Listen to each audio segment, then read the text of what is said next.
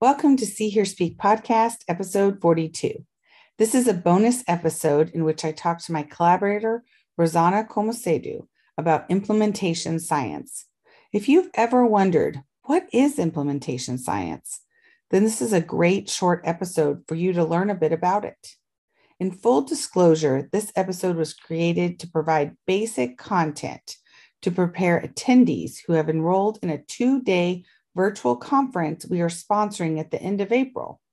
This conference is focused on implementation science in communication sciences and disorders. However, the content is accessible for those in many fields. After listening, if you're interested in attending, registration is open until Monday, April 18th at info.mghihp.edu backslash IS for all which I'll link in the show notes and on the podcast website. After April 18th, the content will be available to view for a reduced price. A big shout out to the conference committee, you know who you are, for thoughtfully planning a conference that actively engages participants online, which is no small feat in the age of the pandemic induced Zoom fatigue. Speaking of the pandemic, Rouzana and I recorded in person, which was a real treat. However, you may be able to hear our mask crinkling a bit as we talk. After listening to this episode, don't forget to check out the website www.seehearspeakpodcast.com to sign up for email alerts for new episodes and content, read a transcript of this podcast, access articles and resources that we discussed, and find more information about the guests. Welcome to See Hear Speak podcast. And I'm going to start by having Rouzana Komesidou introduce herself. Hi, my name is Rouzana Komesidou, and I am a researcher and lecturer at MGH Institute of Health Professions, working with Tiffany at the SAiL Literacy Lab. Uh, my work uh, focuses on implementation science and trying to bring implementation science into schools to improve service delivery and outcomes for children with communication disorders. So today we're going to talk about implementation science. So what is implementation science?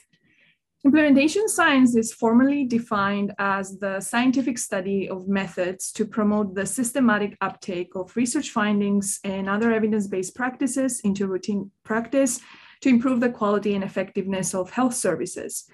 In other words, implementation science studies how we can improve the implementation of evidence based practices to maximize outcomes in the populations that we serve.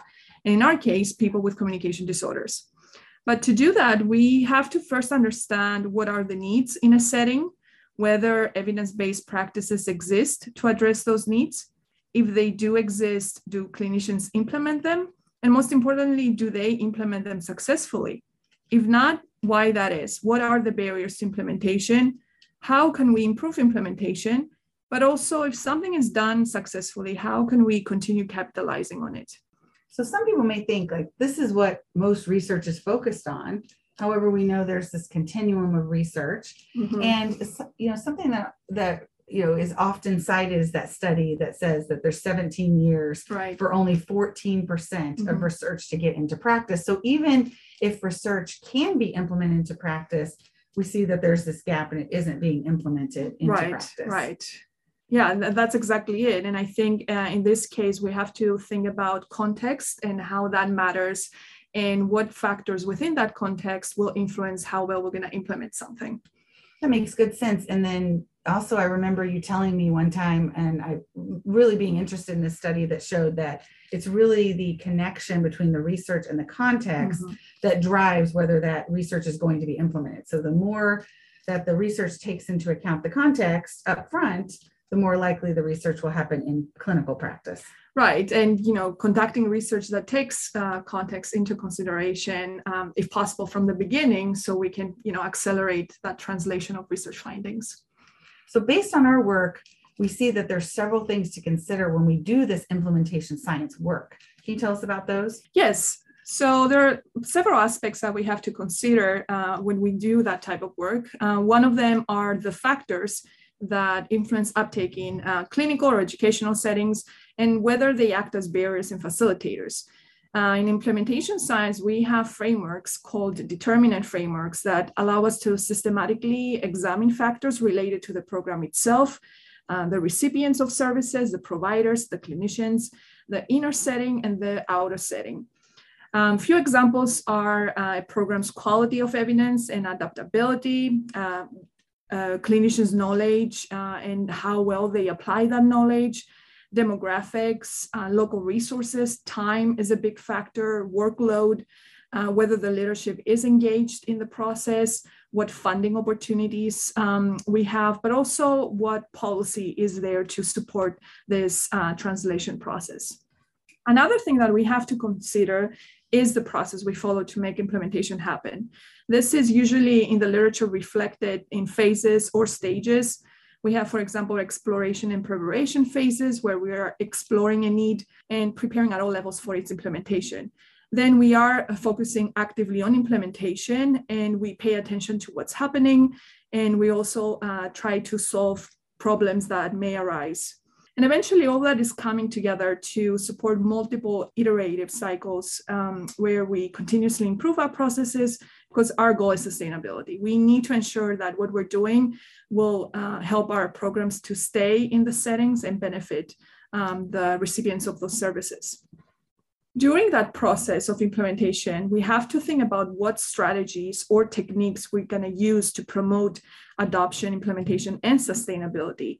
Uh, a few examples of strategies can be assessing for barriers and facilitators to better understand the factors that contribute to implementation, developing an implementation plan, building partnerships, uh, an intervention, um, training and coaching, and uh, centralizing data management systems. And of course, we have to consider outcomes. Implementation science helps us evaluate outcomes related to implementation. For example, whether a program is appropriate, it's feasible, uh, whether it costs a lot. Uh, we have to look at outcomes related to the services we provide. Um, for example, whether they're people centered and equitable, but of course, outcomes related to the individuals receiving those services, their symptomatology, their function, and whether they are satisfied by those services.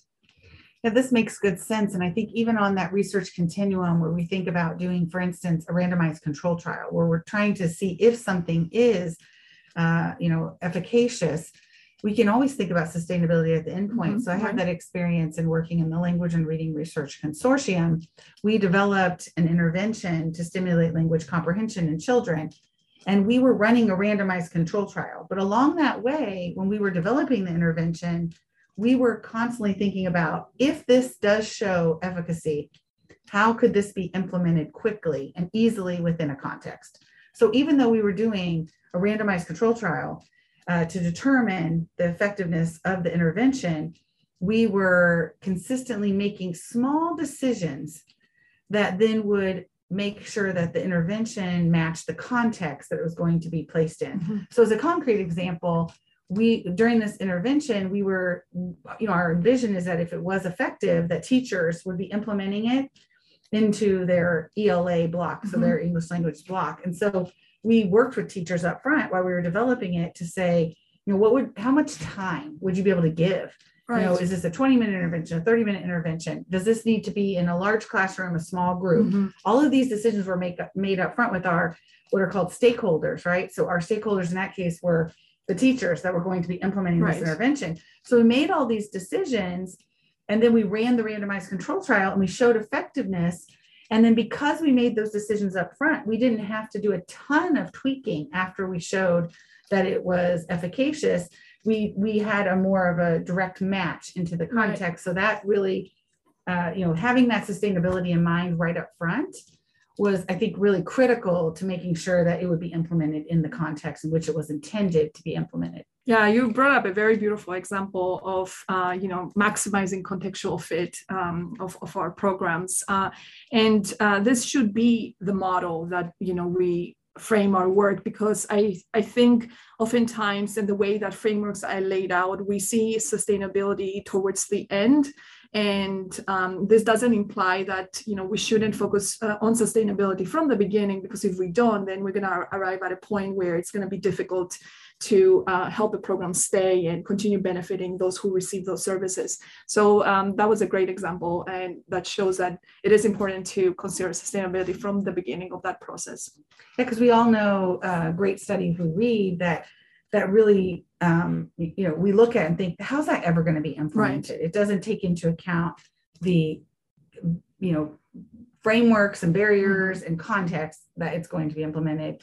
Another thing that you mentioned was these strategies. And I think, you know, all of the components you mentioned here are really the heart of the science mm-hmm. behind implementation science. So with those strategies in mind, if you you know talk and say okay this is the barrier that we have then we can have some strategies and these models are so great because they give you some ideas right. about what those strategies would be i know for us we've seen that in implementing our uh, language screener that we had some, you know, we had the sense that the teachers didn't understand fully why to do it, mm-hmm. which could impact then the fidelity uh, and uh, follow through and trying to work you know, with the district to determine what worked best. And course, we know that's not the be all end all, but it's just one example yeah. of a strategy, I think, to negate this barrier of yeah. uh, understanding the why of why we're doing something. Yeah, and, and you know, you bring up a good point about um, training educators uh, and helping them increase their knowledge and skills which as you said shouldn't be the only thing that we do because we do ha- have to have processes where we actively are working on different other elements that may influence um, implementation. In our case for example another thing was to make sure that our data is centralized uh, and uh, people can use the data to inform their instructional approaches their interventions um, so um, creating data management systems in large school districts is quite a, uh, some work and uh, a very important one if we again think about sustainability.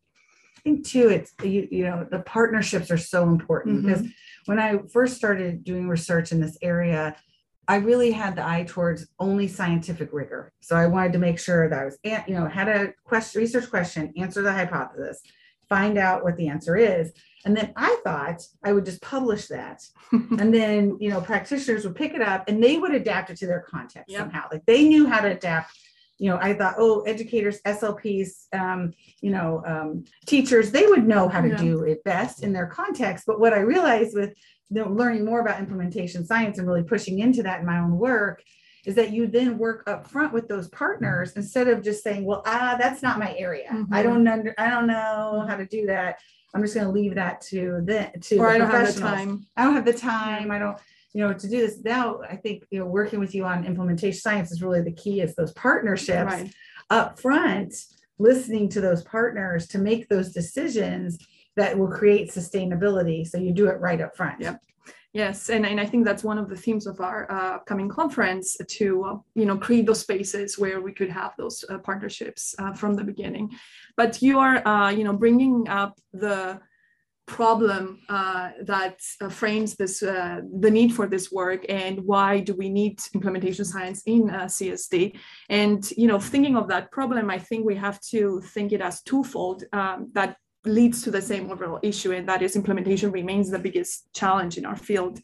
Um, first, you know, you describe something that we often see where research knowledge doesn't always reach uh, practice, and there are a few reasons of why that is. If again, if we look at that continuum from um, basic science to scale up and implementation, much of our work lacks uh, those translation and implementation aspects. Um, and uh, you know, another reason is accessing. You know, I think we still do that. We still run studies, publish our findings, um, write beautiful manuscripts, present in scientific conferences, and somehow we may have this naive perception that um, clinicians will take that information and directly apply it to their context and but we see that that's not really happening.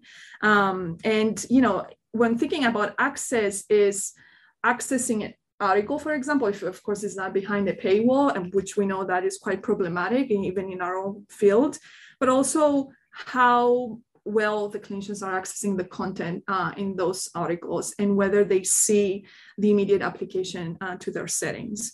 And even if they do, I think we still need deliberate efforts to bring uh, implementation science into our settings and to ensure that our, the systems that clinicians are working are ready to receive a new program and, or practice and uh, sustain it. It makes good sense. I, I think you know, we also tend to not realize that researchers have their own language. So mm-hmm. when I'm writing a research article, even if I'm writing it with the with the intent that it will actually be implemented in practice, I'm still writing to my scientific peers. So there's a lot of jargon right. in the articles. That's the those are the reviewers yeah. of yeah. my articles, they right? Are. So I'm writing to them, and somehow it becomes this secret language with full of jargon, and it doesn't make a lot of sense to then expect people who are dealing with their own barriers to then pick up that article and somehow be able to just translate this mm-hmm. code even if they've had great training in evidence-based yeah. practice it's really on us to think about how to shake hands better and communicate that and this podcast is really a big part of that because you know i could write these articles even if i did write them to practitioners. Let's say i did say i'm going to write this article for practitioners. Mm-hmm. first off i'm not a practitioner so even though I'm writing for practitioners, I don't exactly know what's happening in that, that context. That's first. Second, you're making assumptions. I'm going to make a lot of assumptions and I'm speaking for them as opposed to partnering with them. And then I also think that with the podcast, it's been eye opening. You know, I've written articles that have gotten, you know, a lot, quote unquote, a lot of citations but I never get feedback. I never really understand. But with the podcast, I have people tell me, oh, I understood that in a different way or access that article. So I think it's really on us as scientists and also um, really thinking about as practitioners working together. That's a big part of what we wanted to do mm-hmm. for this conference. Right. And yeah, so varying our methods of dissemination, but also um, working again closely with them to uh, apply the findings into practice. Um, another thing I think we have to think about is that um, yes, research doesn't reach practice, but also sometimes research doesn't reflect practice.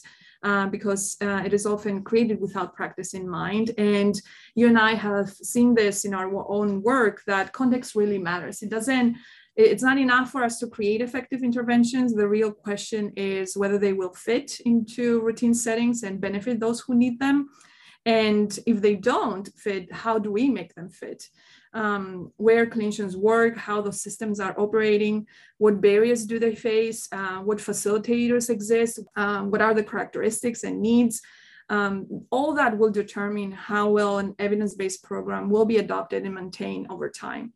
Um, I think we've seen this even more um, recently during the pandemic, where we had to continue working with um, limited resources uh, in highly constrained settings. And in one of our recent publications, we kind of told the story of uh, that type of work uh, where we are partnering with a local school district.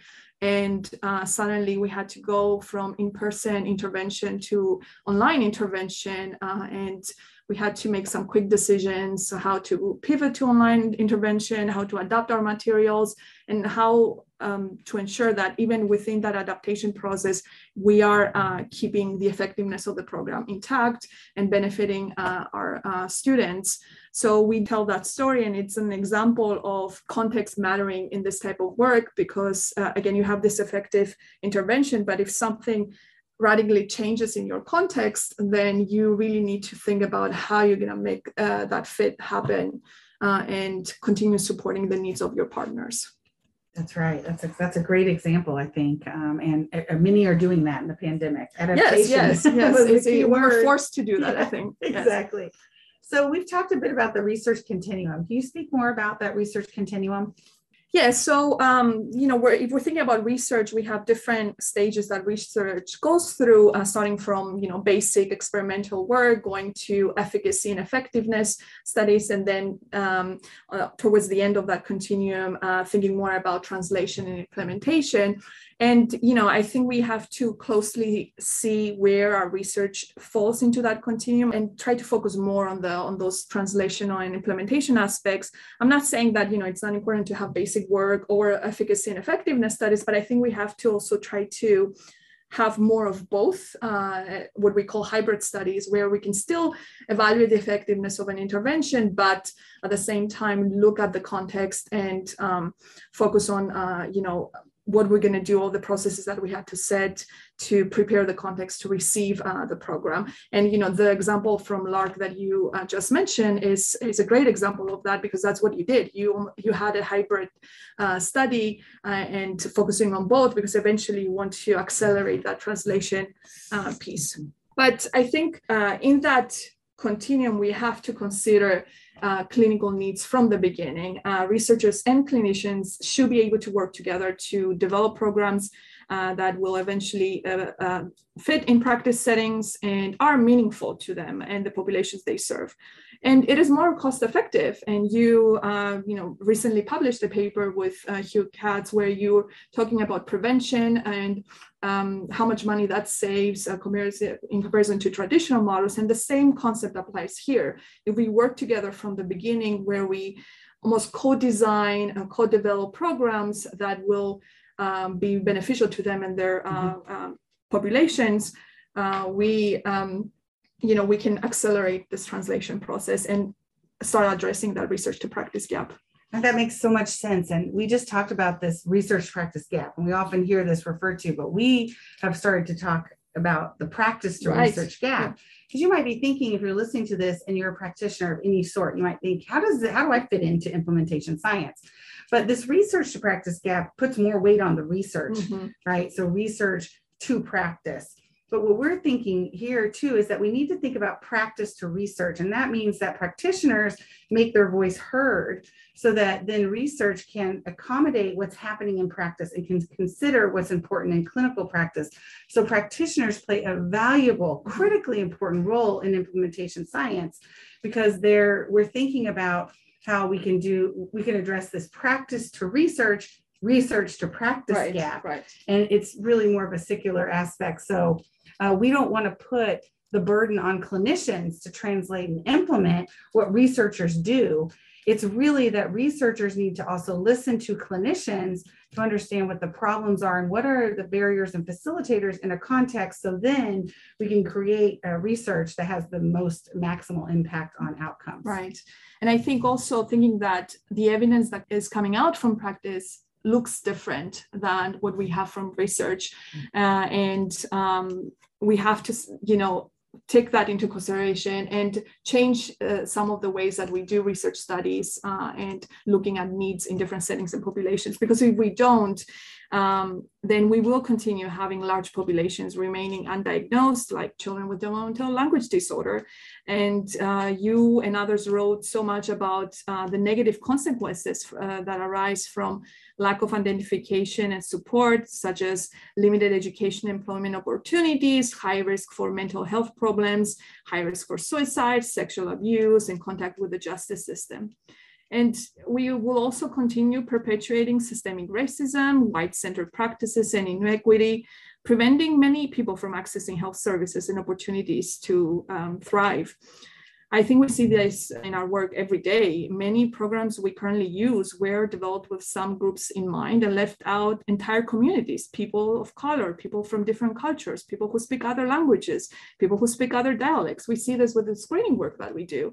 And uh, this is serious because we, at the same time that we're advocating that we're trying to address these problems and we're trying to eliminate them, uh, we are also contributing to them. Uh, and um, we can't really pretend that we're actively addressing those problems if, for example, we are dedicating a couple of lines in our paper saying that future work needs to address the needs of diverse populations. You know, I've done it uh, and I'm also guilty. And, and I think that's a problem there. And we have to recognize that um, and really find more active approaches to, uh, to address that gap, uh, but also increase accessibility to services for all people, um, especially those who've been, you know, left out a lot. Absolutely, I'm absolutely guilty of that uh, myself, and it's because I've gone into situations where I say to a school district, "Okay, I have a grant, and I'm only going to study these children in your district," but I've really been trying to think more with you.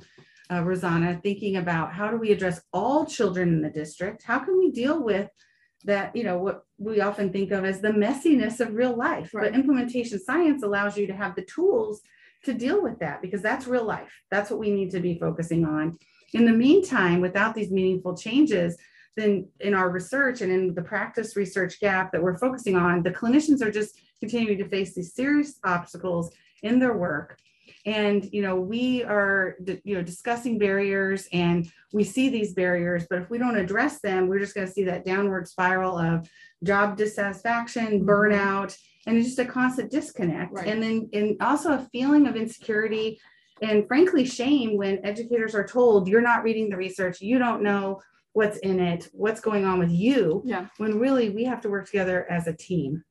Yeah, uh, I think your last point is so important because it kind of takes us to what we need to do uh, to start addressing uh, these problems and really work together to uh, eliminate that research to practice gap. And it's it's about blaming. We really need to stop uh, uh, the blame. We need to stop saying clinicians don't do this, they don't do that uh, they don't apply this uh, successfully. And we have to understand that it's not just on clinicians, it's, it's all, all of us, um, how we're gonna address this research to practice gap. And also consider that they, as you said, they don't have the capacity in many cases to, to take our research findings and apply them in their practice because of so, all those constraints they face. So it has to be a collective effort. Um, and you know, I, I think something that we're going to try to do in this conference is also show that clinicians actually do a lot that fits the definition of implementation science. They assess their context, they seek evidence based practices, they adapt, they evaluate, and we have to also take advantage of that, um, strengthen those processes with more systematic approaches to allow also clinical practice to inform research, going back to that practice to uh, research pathway that we're, we want to establish. You know practitioners are the ultimate implementation scientists. They are. They they truly are. And i think they just you know they we need to recognize that and empower them to do that um, something else I think we have to think, you know, within that uh, system perspective is how we can align our systems uh, to support access to services for people with communication disorders, because that's what implementation science helps us think about, about the context, about the larger systems that come together to determine, um, you know, implementation of services and access to those services. And in, in line with that, I think we have to look at communication problems as a public health issue. And take advantage of existing knowledge around public health and tools um, in implementation science that can help us to evaluate context and coordinate multiple systems. Well, this brings us to think about the conference. You know, why did we put together the conference? And you know, our field in speech language pathology, also referred to as communication sciences and disorders, we have really been focusing on implementation science for some time. So there mm-hmm. was an initial conference in 2014 put on by the ASHA Foundation. Right.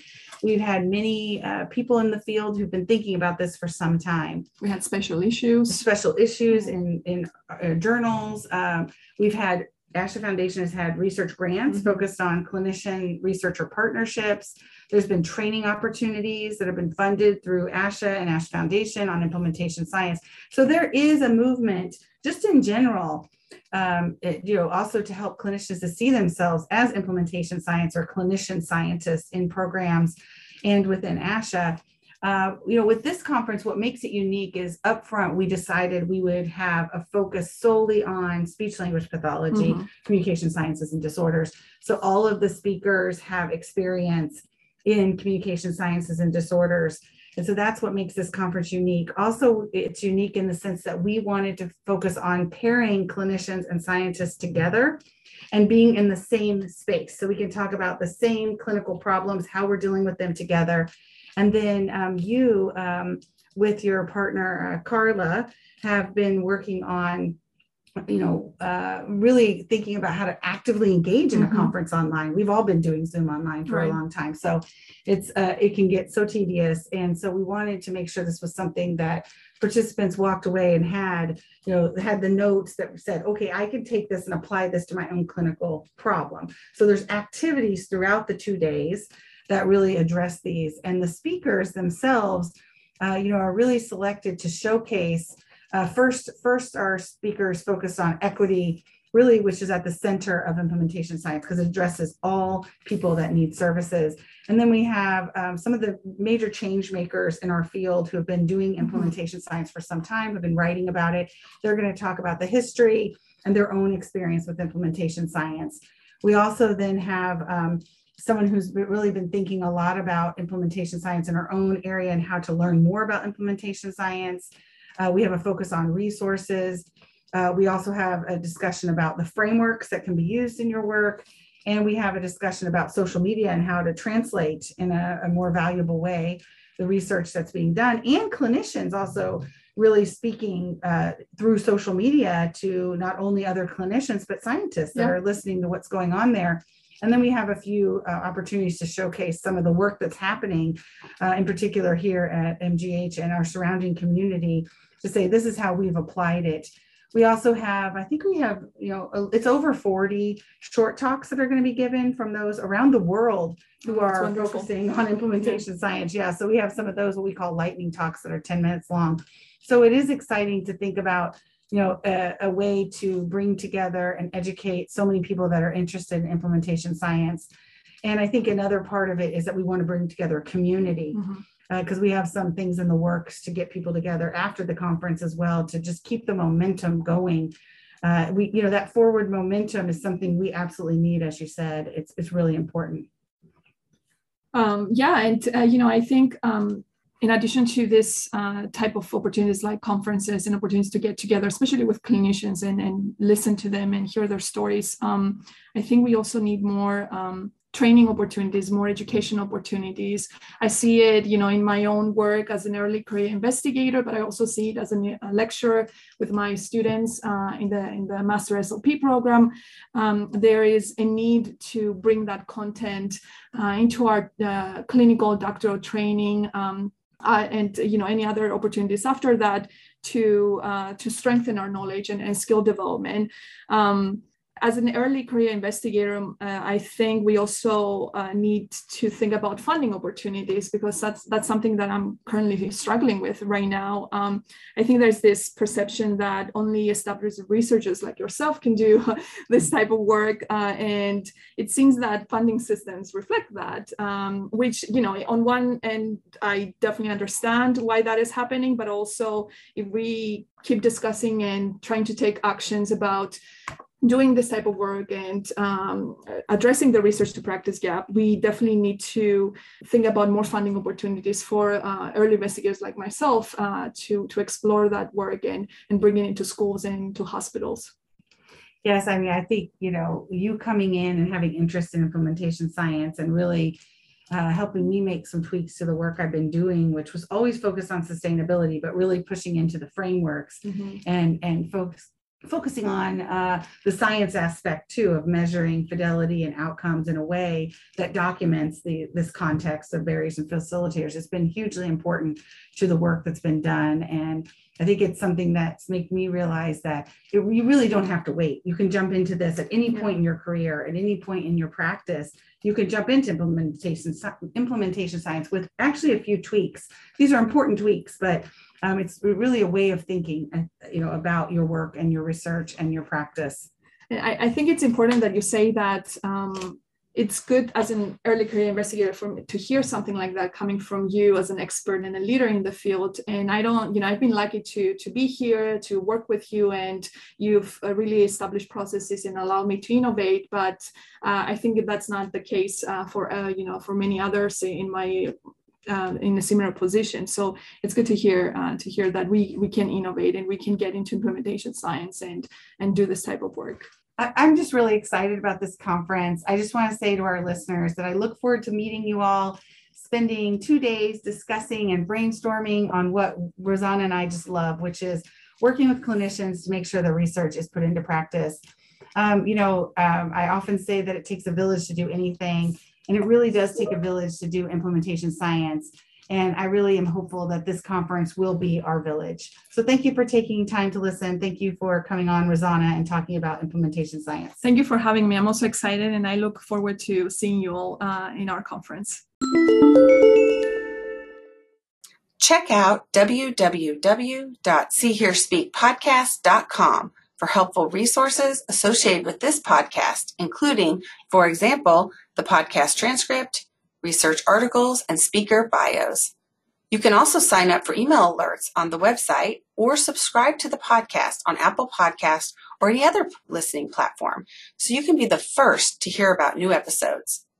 Thank you for listening and good luck to you, making the world a better place by helping one child at a time. Okay, ready? Ba, ba, ba. Yes. You're ready. Okay. Uh, should we let's lock the door just in case. I always worry someone's going to bust in.